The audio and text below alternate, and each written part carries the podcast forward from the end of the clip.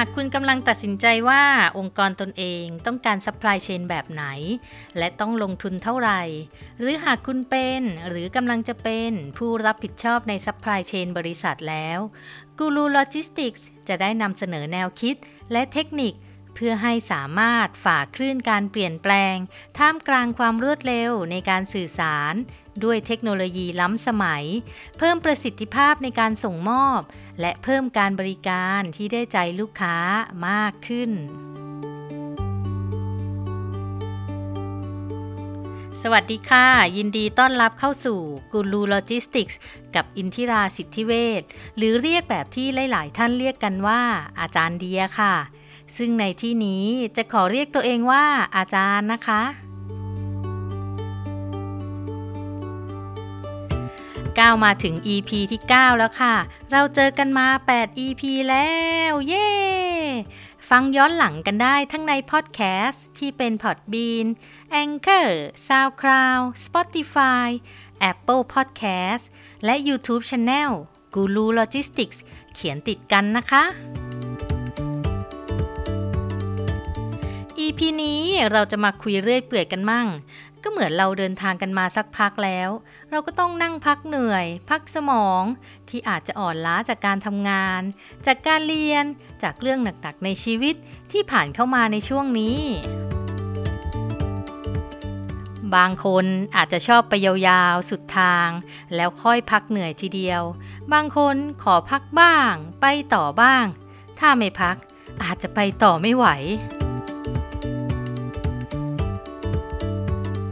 บางคนถูกบังคับให้พัก ทั้งๆที่ไม่อยากพัก เหมือนเวลาเราไปเที่ยวละค่ะ ถ้าไปคนเดียว อยากพักก็พัก ไม่อยากพักก็ยาวไปลูกพี่ยาวไป ตอนนี้เราก็เดินทางมาถึง EP 9 ละ EP แรกๆ ยังมีตะกุกตะกัก อัดเสียงใหม่ไม่รู้กี่ทีค่ะ กว่าจะออกมาได้เหมือน smooth as silk อย่างที่ทุกท่านได้ฟังกันค่ะ คุยเรื่อยเปื่อยวันนี้อยากคุยเรื่องวิกฤตสิ่งแวดล้อมที่เกิดขึ้นรอบตัวเราค่ะ โดยเฉพาะเรื่องไฟไหม้ป่าที่ออสเตรเลียที่กำลังรุนแรงมากตอนนี้ สัตว์ตายไปเยอะมาก หรือจะเป็นเรื่องน้ำท่วมบ่อยและรุนแรงมากขึ้นในยุโรป น้ำแข็งละลาย จนเห็นดินบนภูเขาน้ำแข็งชัดเจนที่ขั้วโลกเหนือ หรือแม้กระทั่งฝุ่น EP เออโทษทีสิ PM 2.5 ที่เกิดบ่อยมากขึ้นในบ้านเราค่ะ สิ่งที่มันเกิดขึ้นพวกนี้เนี่ยมันทำให้เรารู้สึกกลัวไหมคะสำหรับส่วนตัวแล้วมีทั้งกังวลและกลัวแน่นอนค่ะ ว่ากันตรงๆไม่สร้างภาพ เอาแค่ที่น้ำแข็งละลายก็ทำให้วันวันว่าประเทศไทยโดยเฉพาะแถบภาคกลาง กรุงเทพอย่างเรานี่แหละ วันหนึ่งคงจะจมหายไปในทะเลแค่นึกถึงก็หวั่นหวันใจซะเหลือเกิน ธรรมชาติสร้างตัวเองมาอย่างยาวนาน แต่มาโดนพวกเราที่เป็นมนุษย์ทำลายซะ จนขนาดที่โลกเกือบจะหายไปจากระบบสุริยะ จะถึงขั้นนั้นไหมแต่เข้าใจนะว่าวิวัฒนาการมนุษย์มันเร็วมาก และบางครั้งก็อาจไม่ได้นึกถึงผลที่จะเกิดตามมา จนมันเกิดขึ้นมาแล้วจริง ๆ อย่างที่เราเจอกันวันทุกวันนี้นี่แหละ เร็วไม่เร็วดูอย่างเทคโนโลยีที่เกิดขึ้นในช่วงแค่ 10 ปีที่ผ่านมาสิคะ ว่าเราเปลี่ยนแปลงไปเยอะแค่ไหน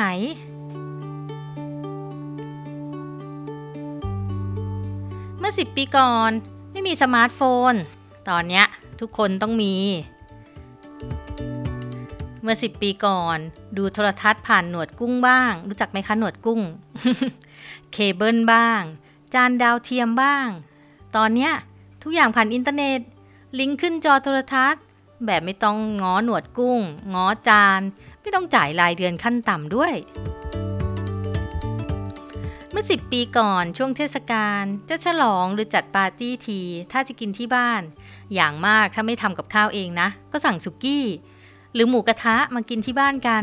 แพงสุดก็พิซซ่าหรือไก่ทอด ที่ต้องจ่าย 30-40 บาทเป็นค่าส่งใช่ไหมแต่ตอนเนี้ยไม่ได้จำกัดแค่นั้นแล้วใช่ไหมคะ ร้านไหนดังแค่นั่งเมาส์กับเพื่อน รอ Delivery มาส่ง ชิวๆ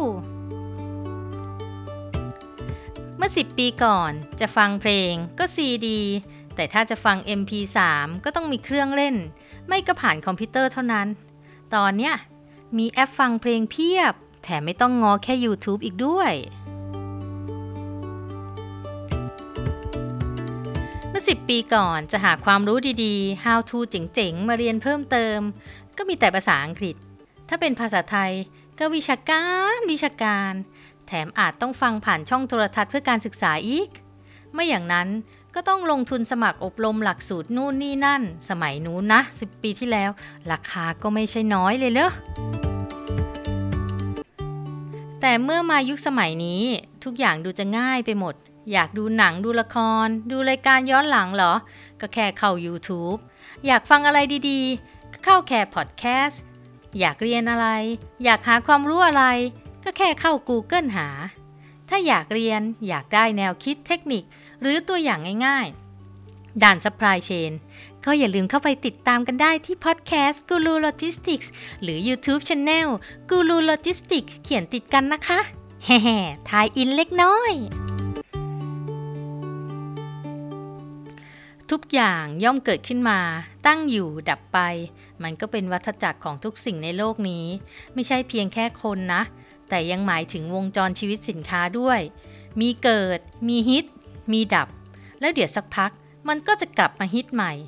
แต่บางอย่างก็อาจจะโดนแทนที่ด้วยเทคโนโลยีใหม่ ๆ หลายธุรกิจก็โดน disruption จากเทคโนโลยีอันร้อนแรงระเบิดระเบ้อที่มาทดแทนวิถีชีวิตเดิมๆซะจนถ้าไม่ปรับตัว อาจถึงขั้นช็อกซินิมากันเลยทีเดียว หลายธุรกิจก็โดน disruption มากมายอย่างที่ว่าไป ไม่ว่าจะเป็นร้านขายเทป ที่โดนแทนที่ด้วย CD แล้วก็มา MP3 และตอนนี้ก็ YouTube Podcast หรือจะเป็นร้านขายของที่มีหน้าร้าน ตอนนี้ก็โดน disrupt ด้วยตลาดออนไลน์ อย่าง Lazada Shopee Alibaba เป็นต้น ทุกธุรกิจก็ต้องปรับตัวที่จะปรับตัวเองอยู่เสมอนะคะ เนื่องจากเทคโนโลยีใหม่ๆ มาเร็วมาก เพราะคนเราเก่งขึ้น ฉลาดขึ้น มี AI คอยช่วยคิดวิเคราะห์วิจัยนู่นนี่นั่นทำให้คิดอะไรใหม่ ๆ ได้เยอะแยะ เห็นไหมสตาร์ทอัพอะ เลยเกิดใหม่กันเพียบ ในทาง supply chain และ logistics แล้วก็ไม่ต่างกันค่ะ ต้องมีการปรับตัวกันขนาดใหญ่ เช่นบริษัทที่เคยให้บริการ Messenger ก็คงต้องปรับตัวเอง ถ้าไม่ขยายรายบริการให้ครอบคลุมมากกว่าแค่รับส่งเอกสาร หรือเอาเช็คไปเข้าธนาคาร ก็ต้องมีรับส่งพัสดุบ้าง ไม่ก็ต้องทำสัญญาเอาซอร์สกับพนักงานขี่มอเตอร์ไซค์เพราะไม่ค่อยมีใครส่งเอกสารแล้ว เดี๋ยวนี้เป็น e-document กันเกือบหมดแล้วล่ะ แม้แต่ธนาคารยังรับจ่ายออนไลน์เลย หรือใครที่เคยมั่นใจในการขนส่งของตัวเอง ที่เคยซื้อรถมาไว้ส่งของเอง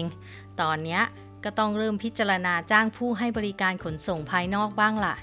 ถ้าเป็นเมื่อก่อนมีตัวเลือกน้อย ก็อาจจะยังไม่มั่นใจในการบริการ แต่ตอนนี้ตัวเลือกเยอะมาก แถมมีหลากหลายรูปแบบบริการให้เลือกมากมายอีกด้วยนะ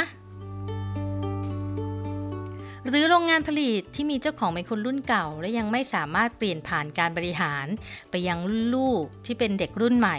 ที่มาพร้อมเทคโนโลยีแล้ว แบบนี้ก็อาจต้องเริ่มฟังลูกหลานที่เสนอไอเดียในการเอาเทคโนโลยีเข้ามาใช้ในโรงงานบ้างแล้วนะคะ หรือต้องยอมใจให้โอกาสลูกหลานทดลองอะไรใหม่ ๆ บ้าง ดีไหมคะ ยุคสมัยที่เปลี่ยนไปสร้างอะไรใหม่ ๆ ทั้งดีและไม่ดีเกิดขึ้นมากมาย บางอย่างเราควรต้องอนุรักษ์รักษาไว้ อย่างสิ่งแวดล้อมตามธรรมชาติ เพื่อให้มันเยียวยาและเติบโตด้วยตัวมันเอง ไม่ไปทำลายมัน จนมันล้มหายตายจากไปบางอย่างเราก็ไม่ควรอนุรักษ์รักษาไว้ อย่างเทคโนโลยีเก่าๆ ที่ไม่ช่วยให้เราแข่งขันกับคนอื่นได้ในยุคนี้ สินค้าเก่าๆ ที่ล้วนแต่เป็นภาระซะมากกว่า สิ่งเหล่านี้คงถึงเวลาแล้ว ที่เราอาจต้องยอมตัดใจทิ้ง หรือเปิดใจให้อะไรใหม่ๆ เข้ามา แม้มันอาจจะดูไม่น่าเชื่อถือเนาะแต่มันอาจจะดูยากที่จะสำเร็จ แต่ถ้ามองกลับไปตอนยุคสมัยก่อร่างสร้างธุรกิจบางอย่าง ความคิดใหม่ ๆ ในสมัยนู้น ก็ทำให้เรามีธุรกิจที่มั่นคงอย่างเช่นในสมัยนี้จริงไหมคะ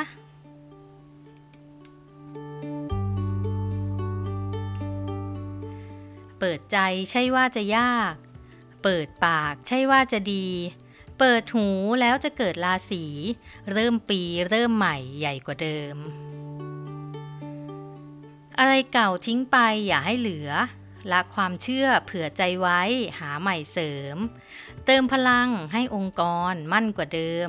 มีแต่เพิ่มไม่มีลดสดใสเอ่ย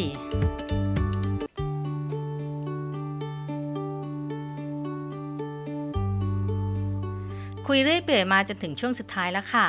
อยากจะฝากเรื่องสิ่งแวดล้อม และการเปลี่ยนแปลงที่มันรวดเร็วซะจริง ๆ เตือนตัวเองไว้เสมอ ไม่ว่าโลกจะหมุนเร็วแค่ไหน ถ้าเรามีขาที่มั่นคงแข็งแรง เราจะไม่ล้มง่าย ๆ ค่ะ ไว้มีโอกาสจะได้มาคุยเรื่อยเปื่อยกันอีกครั้ง เอ หรือจะจัดแยกไปต่างหากเลย เผื่อใครไม่ชอบฟังเรื่องเรื่อยเปื่อย เนอะน่าจะดี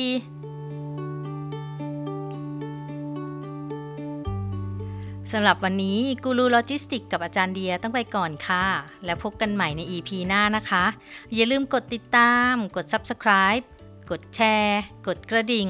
หรือคอมเมนต์แนะนำมาได้นะคะ ว่าอยากให้เล่าเรื่องอะไรบ้าง แล้วพบกันใหม่ค่ะ สวัสดีค่ะ